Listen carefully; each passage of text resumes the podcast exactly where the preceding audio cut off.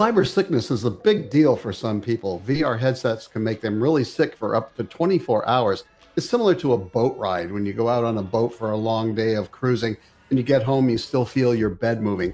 However, developers are starting to do things to try to eliminate this motion sickness.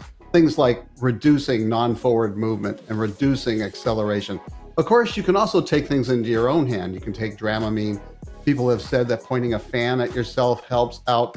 Wristbands that actually look at pressure points, acupuncture pressure points, alternative movement devices that actually make you feel like you're really physically doing something. Those are all different ways that you can do it. But I don't believe that the that, that there will be any legislation uh, in the near future to limit how much time is placed on, on using V R headsets.